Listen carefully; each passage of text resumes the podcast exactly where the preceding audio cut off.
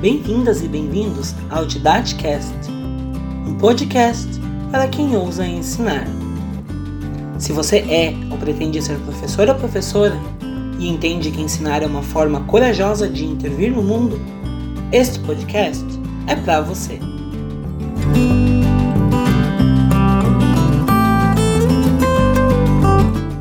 Uma iniciativa da disciplina de didática do Departamento de Metodologia de Ensino da UFSC.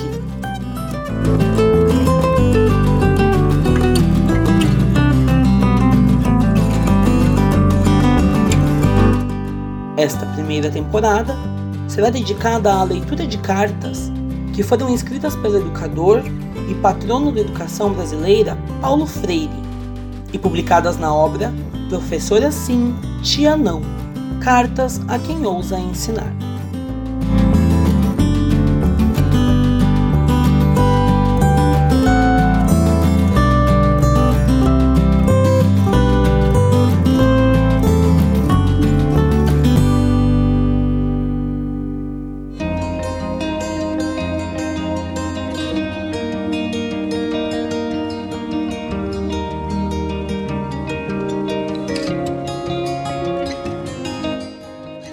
Episódio de hoje é dedicado à leitura da segunda parte da carta. Não deixe que seu medo do difícil paralise você.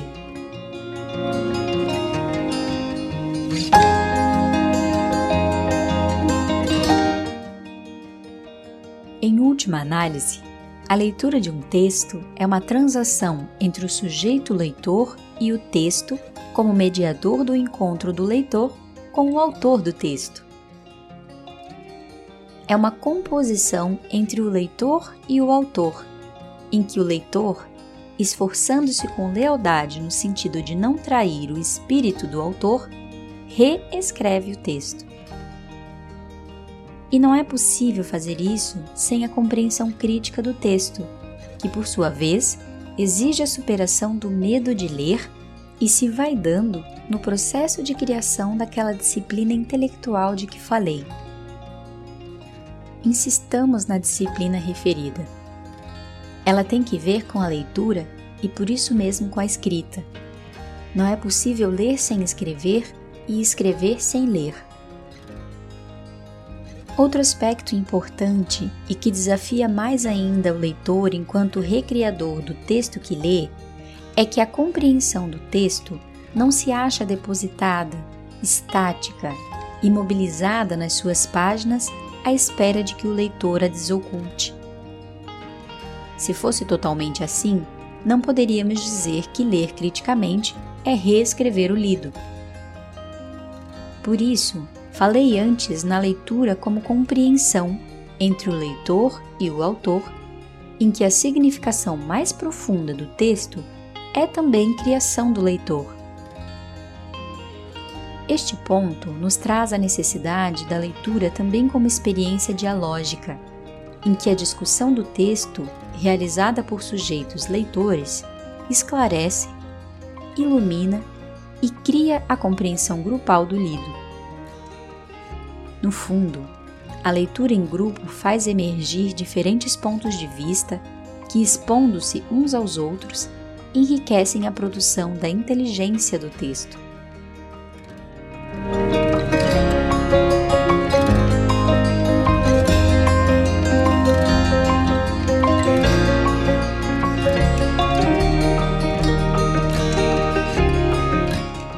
Eu sou Carolina Cardoso, professora de didática na UFSC, e esse é o Didaticast, um podcast para quem ousa ensinar.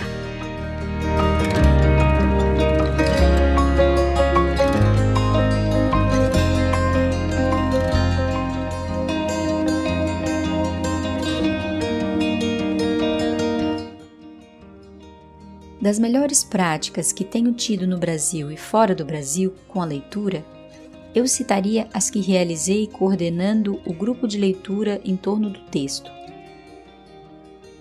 O que tenho observado é que a timidez em face da leitura ou o próprio medo tendem a ser superados e as tentativas de invenção do sentido do texto, e não só de sua descoberta, são liberadas. Antes da leitura em grupo, obviamente, como preparação para ela, cada participante faz sua leitura individual. Consulta este ou aquele instrumento auxiliar. Estabelece esta ou aquela interpretação de um ou de outro trecho da leitura. O processo de criação da compreensão do que se vai lendo vai sendo construído no diálogo entre os diferentes pontos de vista em torno do desafio, que é o núcleo significativo do autor. Como autor, mais do que satisfeito, eu exultaria se viesse a saber que este texto provocara em leitoras e leitores seus algum tipo de leitura comprometida, como é sobre o que venho insistindo no corpo inteiro deste livro. No fundo, este deve ser o sonho legítimo de todo autor: ser lido, discutido, criticado, melhorado, reinventado por seus leitores. Voltemos um pouco a este aspecto da leitura crítica, segundo o qual o leitor se torna ou vai se tornando igualmente produtor da inteligência do texto. O leitor será tão mais produtor da compreensão do texto quanto se faça realmente apreensor da compreensão do autor. Ele produz a inteligência do texto na medida em que ela se torna conhecimento que o leitor criou e não conhecimento que lhe foi justaposto pela leitura do livro. Quando eu apreendo a compreensão do objeto em lugar de memorizar o perfil do conceito do objeto, eu conheço o objeto. Eu produzo o conhecimento do objeto. Quando o leitor alcança criticamente a inteligência do objeto de que o autor fala, o leitor conhece a inteligência do texto e se torna coautor desta inteligência. Não fala dela como quem apenas dela ouviu falar. O leitor trabalhou e retrabalhou a inteligência do texto, por isso ela não estava lá, imobilizada, à sua espera. Nisto se encontra o difícil e o apaixonante do ato de ler. Infelizmente, de modo geral, o que se vem fazendo nas escolas é levar os alunos a apassivar-se ao texto. Os exercícios de interpretação da leitura tendem a ser quase sua cópia oral. A criança cedo percebe que sua imaginação não joga. É quase algo proibido, uma espécie de pecado. Por outro lado, sua capacidade cognitiva é desafiada de maneira distorcida. Ela não é convidada, de um lado, a reviver imaginativamente a história contada no livro, de outro, a apropriar-se aos poucos da significação do conteúdo do texto. Seria certamente através da experiência de recontar a história, deixando sua imaginação, seus sentimentos seus sonhos e seus desejos livres para criar, que a criança terminaria por arriscar-se a produzir a inteligência mais complexa dos textos.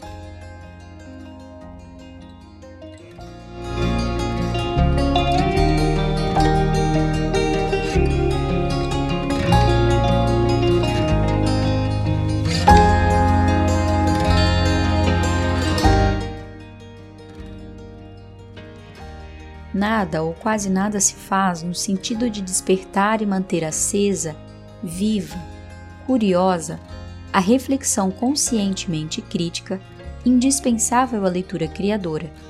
Quer dizer, a leitura capaz de desdobrar-se na reescrita do texto lido. Essa curiosidade, necessária a ser estimulada pela professora ou professor no aluno leitor, contribui decisivamente para a produção do conhecimento do conteúdo do texto, que, por sua vez, se torna fundamental para a criação da sua significação. É bem verdade que, se o conteúdo da leitura tem que ver com um dado concreto da realidade social ou histórica, ou da biologia, por exemplo, a interpretação da leitura não pode trair o dado concreto mas isto não significa dever o estudante leitor memorizar textualmente o lido e repetir o discurso do autor mecanicamente. Esta seria uma leitura bancária em que o leitor comeria o conteúdo do texto do autor com a ajuda do professor nutricionista. Insisto na indiscutível importância da educadora no aprendizado da leitura indicotomizável do da escrita a que os educandos devem entregar-se. A disciplina de mapear tematicamente o texto, que não deve ser exclusivamente realizada pela educadora, mas também pelos educandos, desvelando interações dos temas uns com os outros na continuidade do discurso do autor. O chamamento da atenção dos leitores para as citações feitas no texto e para o papel das mesmas. A necessidade de sublinhar o momento estético da linguagem do autor, de seu domínio sobre a linguagem, sobre o vocabulário e que implica superar a desnecessária repetição de uma mesma palavra três, quatro vezes numa mesma página do texto. Exercício de muita riqueza de que tenho tido notícia vez ou outra, mesmo que não realizado em escolas, é possibilitar a dois ou três escritores, de ficção ou não, falar a alunos leitores seus sobre como produziram seus textos. Como lidaram com a temática ou com as tramas que envolvem seus temas. Como trabalharam sua linguagem, como perseguiram a boniteza no dizer, no descrever, no deixar algo como suspenso para que o leitor exercite sua imaginação. Como jogam com a passagem de um tempo a outro nas suas histórias. Afinal, como os escritores se leem a si mesmos e como leem outros escritores.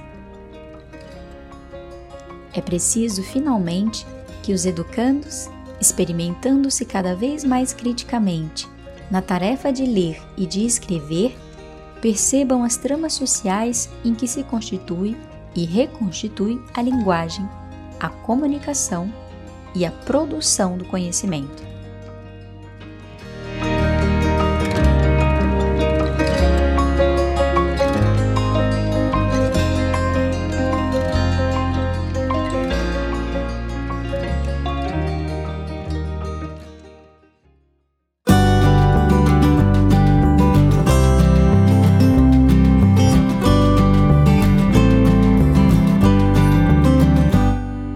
Oi, eu sou o Michael de Almeida Bonato, estudante do curso de licenciatura em Letras Inglês pela UFSC e monitor da disciplina de didática. Esta primeira temporada é baseada no livro Professora Sim, Tia Não Cartas a Quem Ousa Ensinar, de autoria do educador Paulo Freire. A obra foi publicada em 1993 pela editora Olho d'Água e posteriormente em diferentes edições pela editora Paz e Terra.